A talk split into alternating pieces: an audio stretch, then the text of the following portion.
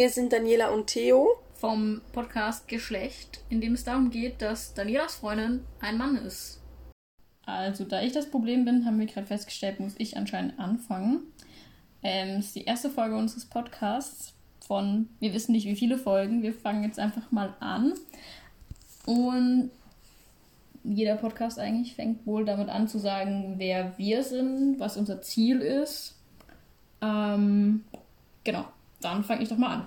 Eben, also ich bin Simone, beziehungsweise mittlerweile eher Theo, ähm, womit wir auch sozusagen beim Problem wären. Also nicht, dass wir das jetzt direkt als Problem definieren. Ähm, ich bin irgendwo zwischen Transmann, Non-Binary, weiß nicht so genau was. Das bin ich noch eben am rausfinden. Inhalt des Podcasts ist aber letztendlich nicht mal unbedingt, dass ich das rausfinde, wie ich das rausfinde oder welche Etappen es dabei gibt, wenn auch das natürlich sicher auch thematisiert wird. Inhalt soll aber vor allem meine wunderbare Partnerin sein, die sich jetzt erstmal totlacht deswegen. Ähm, beziehungsweise die Frage, wie ist das eigentlich für die Menschen, die mit Transmenschen, Non-Binary Menschen zusammenleben dürfen, müssen, möchten?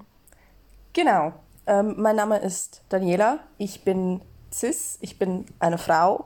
Ich fühle mich in meinem Körper auch ziemlich wohl und meinem Geschlecht, Geschlecht sehr sicher. Ähm, ich bin die Partnerin von Simone, Theo, was auch immer außerhalb dazwischen. Ähm, genau, und die Idee zum Podcast entstand eigentlich darin, dass wir uns sehr viel darüber unterhalten haben, was das jetzt mit unserem um Umfeld macht, aber was es auch mit mir macht, womit ich Mühe habe. Und das soll nicht heißen, dass ich Theo nicht bei, seiner, bei seinem Weg unterstütze oder begleiten möchte, sondern einfach Sachen, wo ich, wo für mich komisch sind. Also zum Beispiel meinen Eltern gegenüber immer noch von Simone zu erzählen, aber ihren Arbeitskollegen gegenüber, die ich teilweise auch privat kenne, über Theo zu reden. Ähm, genau. Halt einfach dieser Übergang, der ist noch nicht so ganz klar ist oder eben halt auch Gewohnheiten. Ich meine, wir sind ja jetzt auch seit zwei Jahren zusammen. Genau, wohnen auch zusammen. Genau. Von dem her. Und ich werde bald 26, du bald 23? 24, genau. 24? Verdammt! Alles gut, raus, ich wusste es auch nicht. Wir, wir, wir, müssen den Podcast schneiden. Ähm, nein, passiert. Ja. Ich wusste mein eigenes Alter. Ähm, Auf jeden Fall. Mindestens. Genau, und es ist jetzt auch nicht so, dass ich seit Ewigkeiten schon weiß, dass ich trans bin oder so. Das habe ich erst vor kurzem realisiert, würde ich jetzt mal sagen. Ich wusste schon immer, dass ich nicht unbedingt cis bin. Ähm, aber dieser Gedanke, hey, das ist gar keine verrückte Fantasie, irgendwie ein Junge zu sein oder sowas. Das ist möglich. Ähm, vielleicht auch ein Bedürfnis der ist relativ neu tatsächlich, beziehungsweise eben vor allem halt auch der Gedanke, hey, das geht. Und davor hatte ich mich einfach damit abgefunden oder beziehungsweise mir auch überlegt, so, hey, mein Bild von Frau muss doch meine Weiblichkeit auch enthalten können. Also mhm. eben halt klar machen, hey, oder mir selber erstmal klar machen, hey, Frau ist nicht nur das, was wir im Fernsehen vielleicht oft als Frau sehen und ähm, da ist auch Platz für meine Weise von Frau. Und aber jetzt halt auch ein bisschen zu merken, hey, vielleicht ist mir das nicht genug. Mhm. Wobei ich eben auch noch nicht weiß, wo ist die Grenze oder eben. Genau. Ja. Ähm, was man dazu noch sagen kann, wo, als wir uns kennengelernt haben, habe ich mich relativ frisch bei meinen Eltern als bisexuell geoutet. Ähm, Simone war meine erste offizielle Freundin, die ich auch meinen Eltern vorgestellt habe. Ähm, meine Eltern haben es relativ gut aufgenommen, aber ich weiß halt, dass meine Mutter Mühe, also nicht Mühe, sondern es einfach nicht versteht, manches, ähm, was mein Leben betrifft und die ganze transidentitäre Bewegung ist für sie ich ein Buch. Nur transidente Bewegung. Okay. Identitär war was anderes. Dann sind wir bei den Nazis. Ups. ja, ähm, man muss dazu sagen, ich bin Schweizerin, ich kenne mich nicht so aus. Tut mir leid, ähm, deshalb rede ich manchmal auch etwas komisch, aber ja. Ähm, nein, eben meine Mutter, für die sind transidente Menschen, korrekt? Ähm, ja. Einfach so was, das man irgendwie auf der Straße sieht, aber den Personen sieht man es auch immer gleich an. Also für meine Mama ist klar, das ist eine, bös gesagt, Transe. Ähm, ich wollte gerade sagen, da ist eben dieses Tran der Begriff Transe noch mega verbreitet. Genau. Und das ist halt auch einfach eine andere Generation, eine andere Wahrnehmung der Sache. Mhm. Und eben, ich habe auch erst lange gebraucht, um zu merken, es gibt noch anderes von, oder Transgender kann anders sein oder ist vor allem auch anders. Ähm, genau, und der Podcast versuch, soll versuchen, uns ein bisschen auch zu begleiten.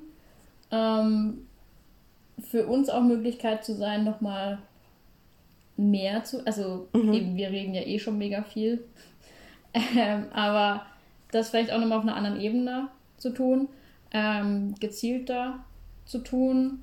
Also, dass wir halt auch wirklich versuchen, uns wirklich ähm, Überschriften zu setzen pro Folge. Das heißt nicht, dass nur das Thema drin vorkommt, würde ich mal sagen. Mhm. Ähm, aber es ist dann wie nochmal auch fokussierter. Genau, und halt auch, dass wir allgemein über unser Leben reden, dass wir darüber reden, was uns bewegt, eben was für mich schwierig ist, was für Theo schwierig ist. Ähm, Genau, also man muss auch sagen, bevor wir uns entschlossen haben, den Podcast zu machen, habe ich mich ziemlich intensiv damit auseinandergesetzt, habe verschiedene Podcasts gesucht, ähm, verschiedene Webseiten konsultiert, Theo natürlich auch. Ähm, das Einzige tatsächlich, das ich gefunden habe, ist eine Bewegung ähm, von lesbischen und schwulen Eltern, die ihre Kinder unterstützen. Ich habe nichts, wirklich gar nichts dazu gefunden, wie es für die Menschen im Umfeld ist.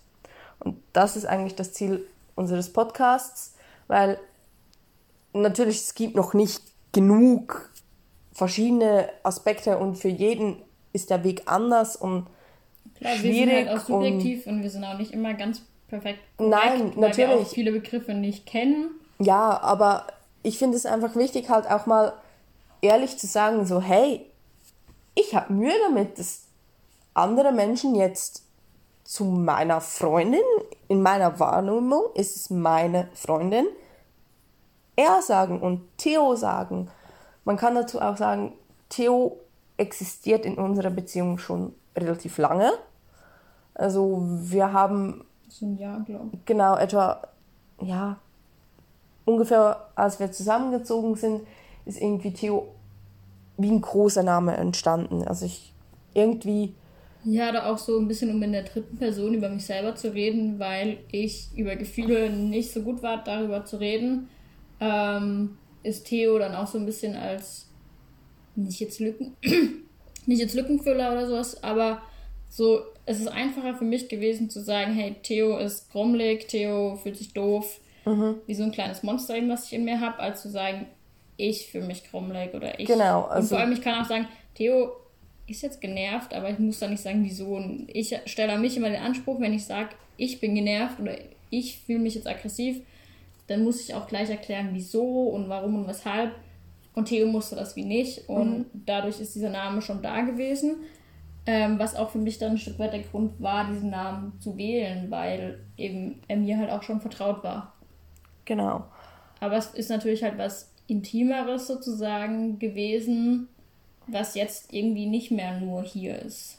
Ja, und ich denke, hättest du jetzt Simon gewählt, was von Anfang an kein Thema wäre oder war, wäre das für mich jetzt nicht so schlimm gewesen, weil Simon bei uns ähm, ein Mädchenname ist oder auch ein Mädchenname durch die französische Aussprache. Von dem her, das wäre für mich wahrscheinlich einfacher gewesen. gewesen. wenn ich jetzt. Aber Simon mit Er-Pronomen wäre dann auch irgendwie komisch. Sagen, wie wäre es jetzt, wenn ich. Ja, ich suche gerade einen anderen Namen. Peter. Peter genommen hätte. Ich glaube, anders. Also, ich meine, klar, mein Onkel heißt Peter, ähm, aber glaube, Peter wäre einfacher. Ja, Jonas. Jonas wäre einfacher gewesen als Theo, aber Theo passt. Und es fühlt sich für mich auch richtig an, dass du Theo gewählt hast. Mhm. Von dem her, etwas anderes wäre nicht richtig gewesen. Und ja, gut, ich meine, den also, einfachen Weg auch wählen wir hier sowieso nicht. Ja, natürlich. Der, der ist ja von vornherein ausgeschlossen. Ja, also, genau. Ähm, ja. Es ist für mich, also momentan müssen wir dazu sagen, du bist bei deiner Arbeit geoutet ja. und bei deinen Eltern. Ja, wobei meine, also meine Arbeit verwendet auch Er-Pronomen und Theo und so und die sind da auch mega offen und ich bin mega dankbar. Ähm, auch wenn ich eigentlich weiß, dass das wie ein Stück weit auch selbstverständlich sein sollte, aber leider noch nicht ist. Ähm, bei meinen Eltern habe ich das jetzt noch nicht verlangt. Ähm, die wissen es einfach, die sind auch unterstützend und alles, waren erstmal ein bisschen überrumpelt, aber das kann ich auch verstehen, weil ich einfach bei einem Abendessen gesagt habe, ach, äh, übrigens, ähm, es könnte sein, dass ich trans bin und bei der Arbeit verwende ich jetzt einen anderen Vornamen. Und ja, also ihr wusstet ja eh schon immer, dass ich nicht so das Mädchen bin, sozusagen. Ähm, vielleicht bin ich auch gleich ein Mann. Ähm, aber es ist, äh, also Kommentar von meinem Papa war auch ungefähr nur so, soll ich dich jetzt verstoßen oder also ja. sehr verständnisvoll, wenn auch eben überrumpelt einfach und das halt auch wie bei deinen Eltern einfach nicht Teil der mhm. Lebensrealität mhm. ist, ähm, weil sie halt einfach auch nicht mit der queeren Community oder sonst was irgendwie großartige Berührung haben, außer als uns halt. Ähm, genau, aber sonst bin ich halt noch nicht wirklich geoutet. Genau, also bei ein, zwei Freunden noch, aber auch mehr so, dass sie das wissen und nicht aktiv den Namen jetzt verwenden. Genau. Oder ich natürlich auch nicht viel Kontakt bis, also nicht viel Kontakt, aber nicht, dass das in meinem Aus Alltag jetzt Auswirkungen hat. Sozusagen. Genau, und die Menschen, bei denen du jetzt im Freundeskreis geoutet bist, sind zum Teil zumindest auch selber non-binär oder zumindest gay.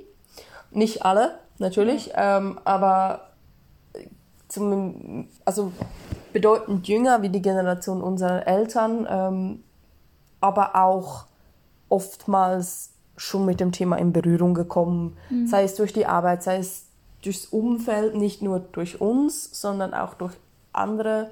Ja, das hat wie eben noch keine direkten Konsequenzen, weil es keine Menschen sind, die mich jetzt jeden Tag Theo rufen. Genau. Oder genau. die jetzt jeden Tag mit dir schreiben und da Pronomen ja. verwenden. Wenn also dann wäre eben der nächste Schritt, dass ich mich je nachdem bei deiner Arbeit oute, weil ich da ja auch mit ein, zwei Menschen mhm. privat Kontakt habe. Ähm, ich vermute, dass das tatsächlich am meisten Auswirkungen noch auf dich hätte, weil ihr redet ja eh den ganzen Tag nur über mich in meiner Einbildung. Genau, natürlich. Ähm, dann müsstest du ja den ganzen Tag R-Pronomen verwenden, sozusagen. Ähm, ich glaube, das wäre halt erstmal so das, was noch so richtig ja. komisch wäre. Aber das wird dann halt auch für mich schwierig, weil das bedeutet halt, dass ich, wir haben einmal in der Woche Teammeeting, also ich muss jetzt da nicht extra das ganze Team einberufen, aber dass ich dann halt am Ende des Teammeetings sage, ja, ich habe auch noch was ähm, persönlich.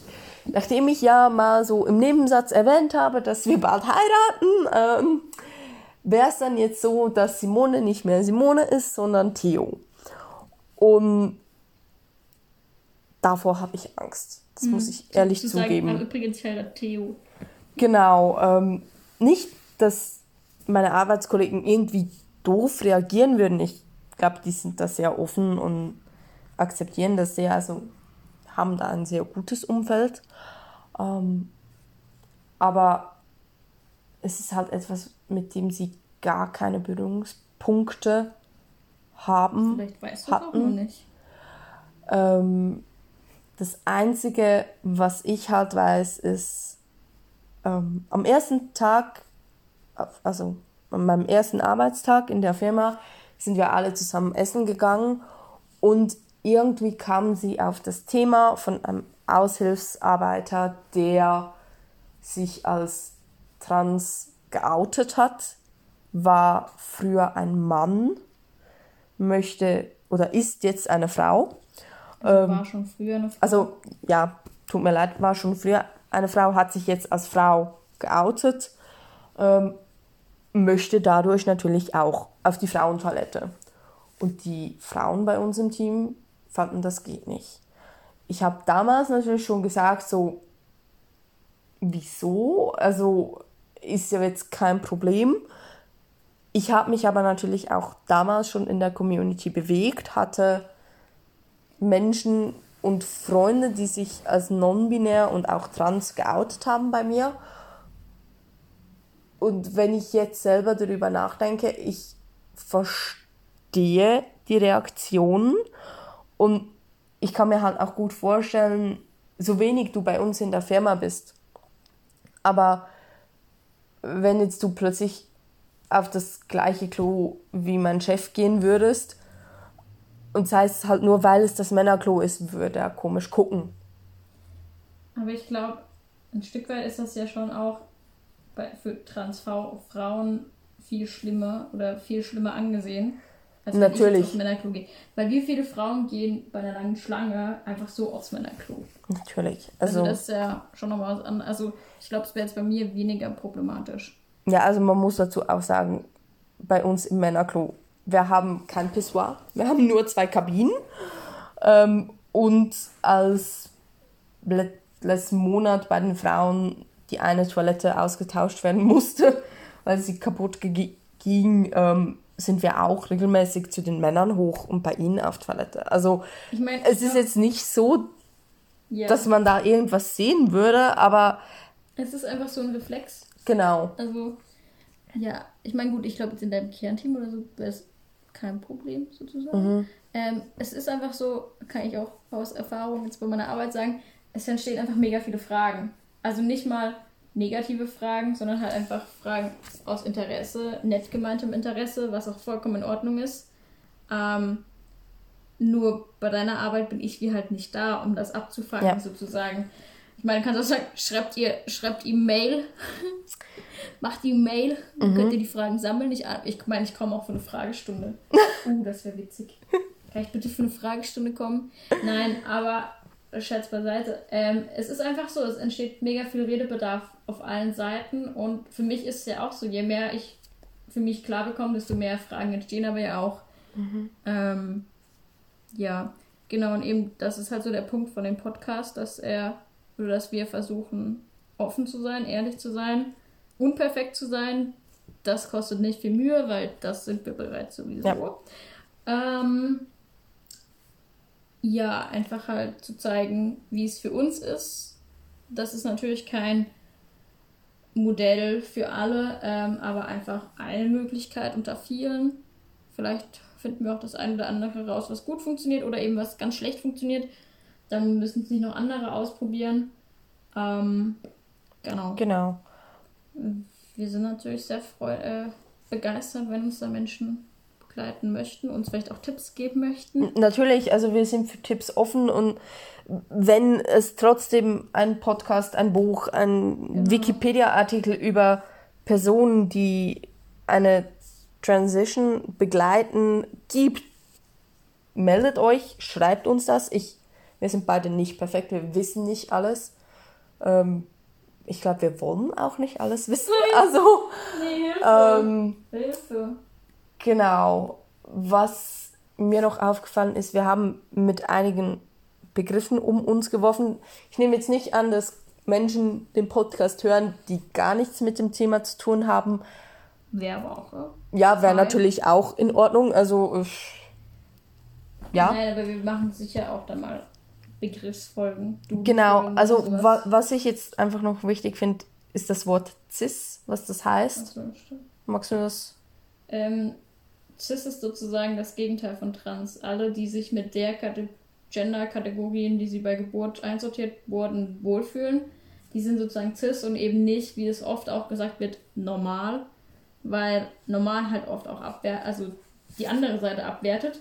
Wenn man, wenn ich jetzt sage, alle, die eben mit ihrem Geschlecht super zufrieden sind und so, ähm, sind normal, dann impliziert das automatisch, dass alle anderen nicht normal sind und bei uns ist ja alles, was nicht der Norm entspricht, automatisch schlecht.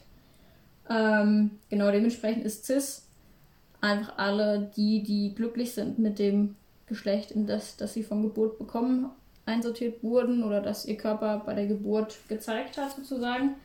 Ähm, dementsprechend gibt es auch Auslegungen, die sagen, alles, was damit nicht zufrieden ist, in welcher Form auch immer, ist schon trans.